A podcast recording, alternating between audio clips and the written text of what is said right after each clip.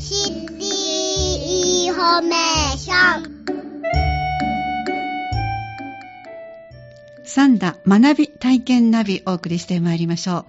三田市では学びの街三田を目指し、教育や生涯学習の充実を図るとともに、スポーツ活動の推進や環境保全のため、様々な取り組みを進めています。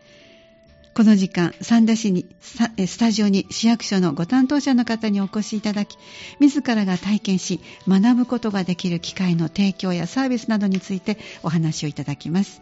今日は、三田ふるさと学習館、それから旧久喜家住宅資料館、そして三輪明神釜史跡園で三田市との業務委託によりまして活動されていらっしゃいます NPO 法人歴史文化財ネットワーク三田から、え今日は菅野秀隆さんにお越しいただいております。どうぞよろしくお願いいたします。はい、お願いいたします。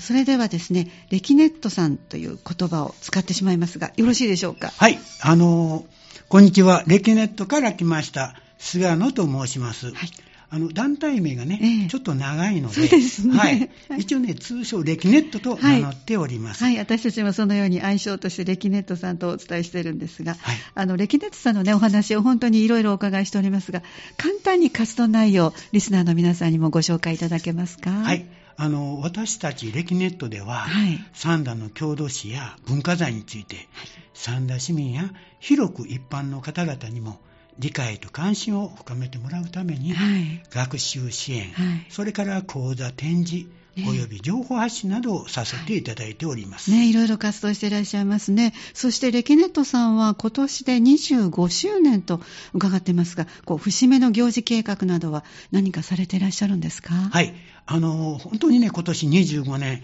の四半世紀をですね、はい、えー、させていただいております。あの、三田市主催のですね、えー、あの、文化財養成講座をきっかけにですね、はい歴史に関心のある方々が集まって、うん、この文化財ボランティアサンダという団体を結成したことに始まっております。はい、はい、そして15年前からはですね、えー、NPO 法人え歴史文化財ネットワークサンダとして、はい、三田市の指定管理者となって、現在は業務委託で活動をしております。じゃあ、お名前が変わったのは15年前からそうです、ね、ということですか？はい。はい、なるほど。で、ちょうどあの、この創立25周年のですね、はい、記念行事としましては、ええ、今年の5月にですね、え総会を行いまして、その時キッピーモールの6階の、はい展示スペースで市民の皆さんへ、はい、あの私どもが発行しています、レキネット通信という情報誌があるんですが、はい、こちら100号、約100号ぐらいのね、発刊をしておりますので、はい、その即席をパネル展示でですね、えー、2週間ほどあの展示をさせていただきました。そうですはい、またですね、えー、会員の方と関係団体、えー、この方々を対象にですね、はい、記念講演として、三田市役所、地域創生部の部長でおられます、はい、遠藤様に、あ。の、ご講演をいただきましてですね、はい、えーえー、これからもですね、レキネット25周年記念の、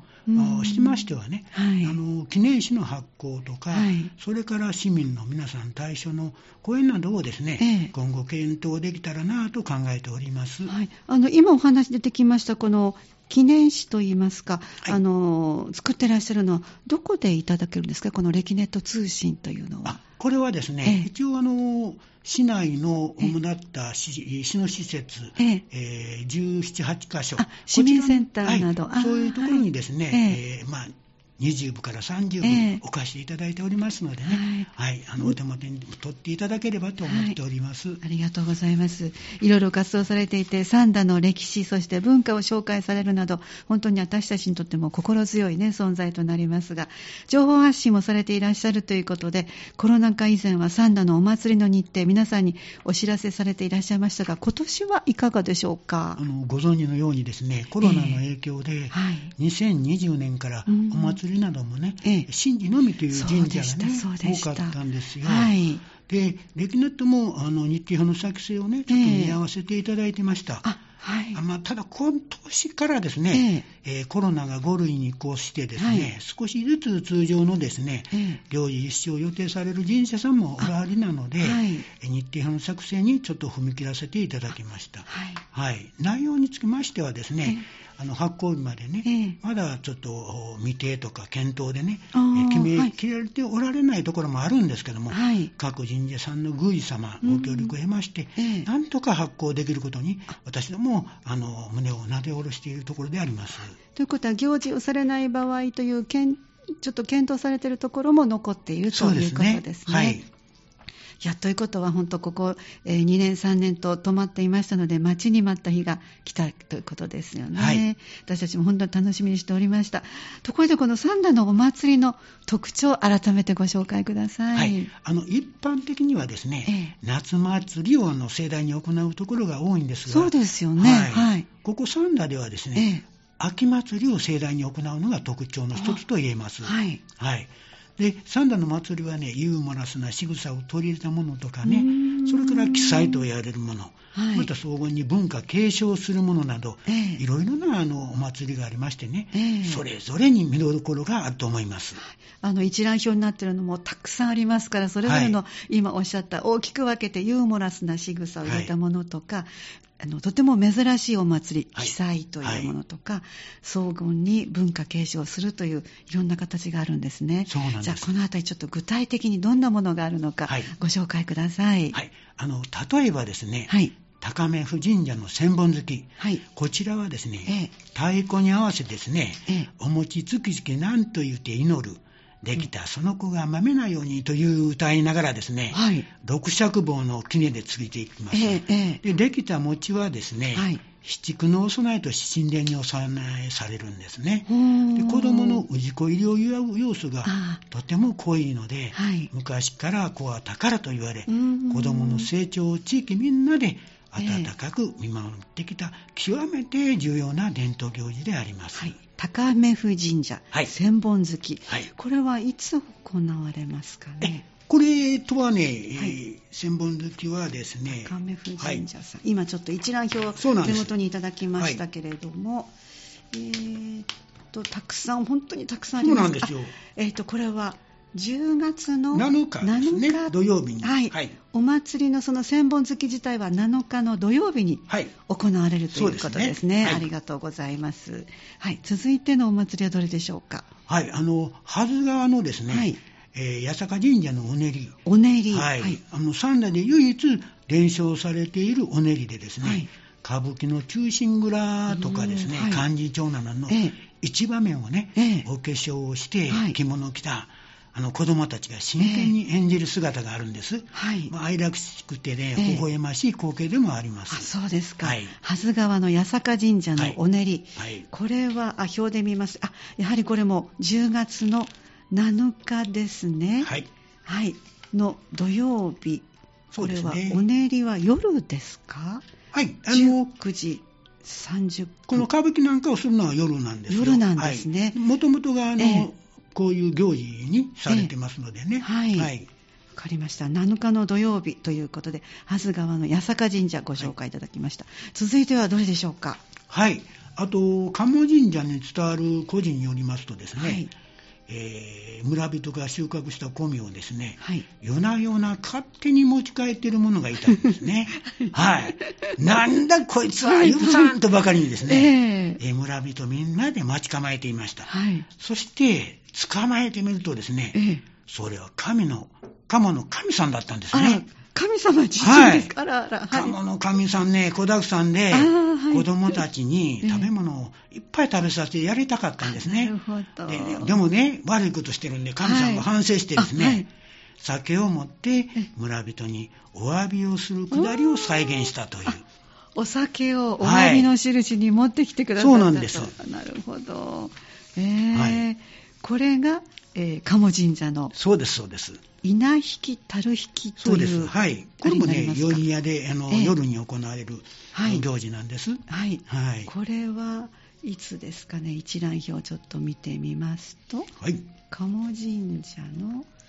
えー、っと、あ、9月ですか、これは。そうですね。9月30日の土曜日。はい。はい。この、えー、樽稲稲稲引きでいいんですかね？稲引き樽引き、ね、稲引き樽引き神事は、はい、えー、土曜日の夜こちらも、はい、宵宮で行われます。ね、宵宮で夜7時から行われるということで、はい、今月の末にあります。なかなか面白い。やっぱりこれはユーモラスな踊りになるんですか？あのこれはね、ええ、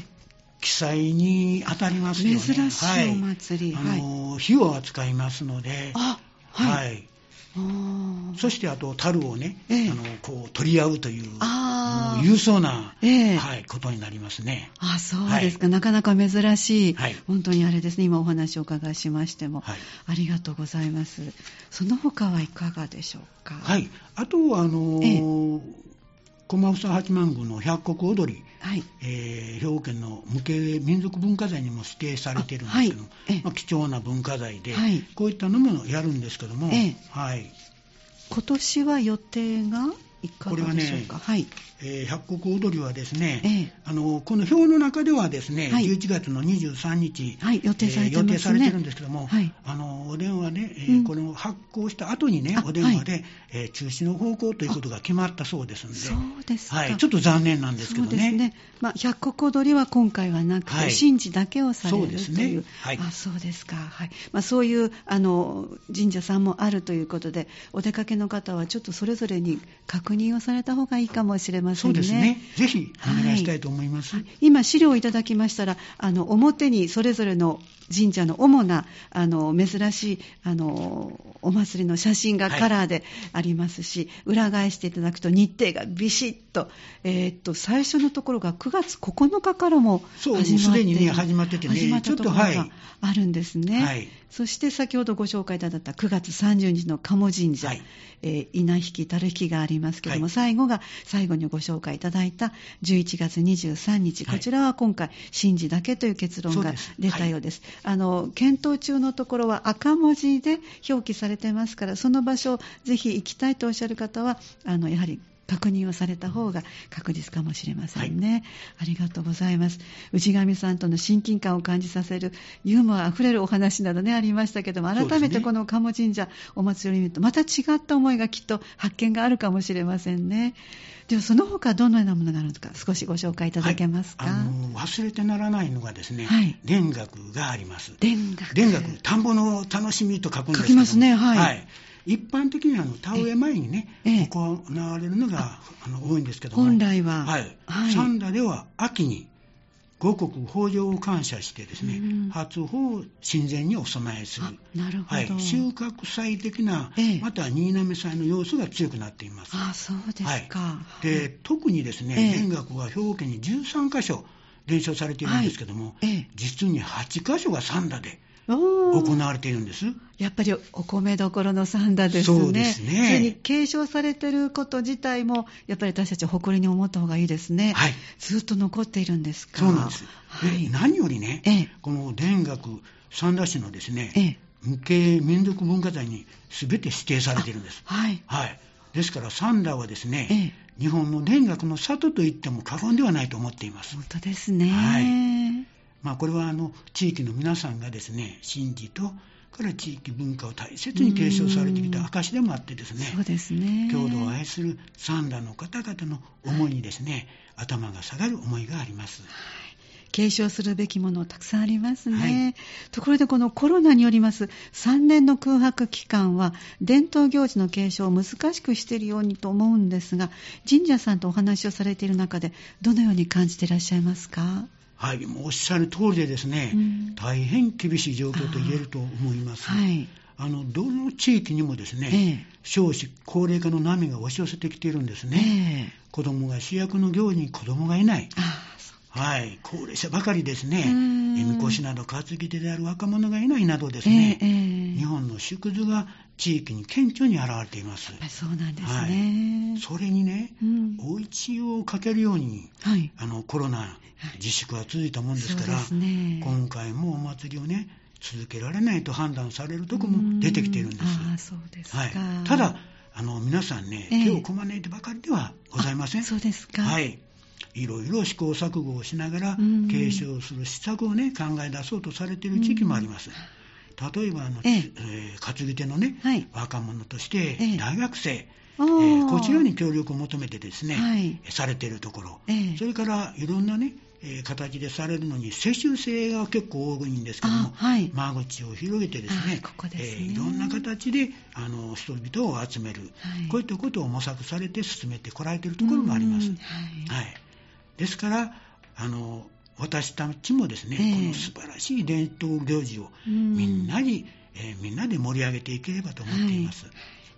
そのために、え三田の秋祭りのこのマップをですね、はい、作成して、えー、皆さんにお届けしています。えー、すごくあの皆さん楽しみにしてらっしゃるものでしたので、ね、ぜひね、そうしていただきたいなと思っています。はい、あの皆さんもあのお誘い合わせの上ですね、えー、お祭りを見に行っていただき、三田の秋祭りを、はい盛り上げていただけたらと思っております、はい、そして私たちも伺う場合にちょっと遠方で車で行かれるところはどこに車を止めていいか地元の方にちょっと確認したり、はい、でね、できたゴミはそのまま自分で持ち帰るという、はい、そんなマナーを守って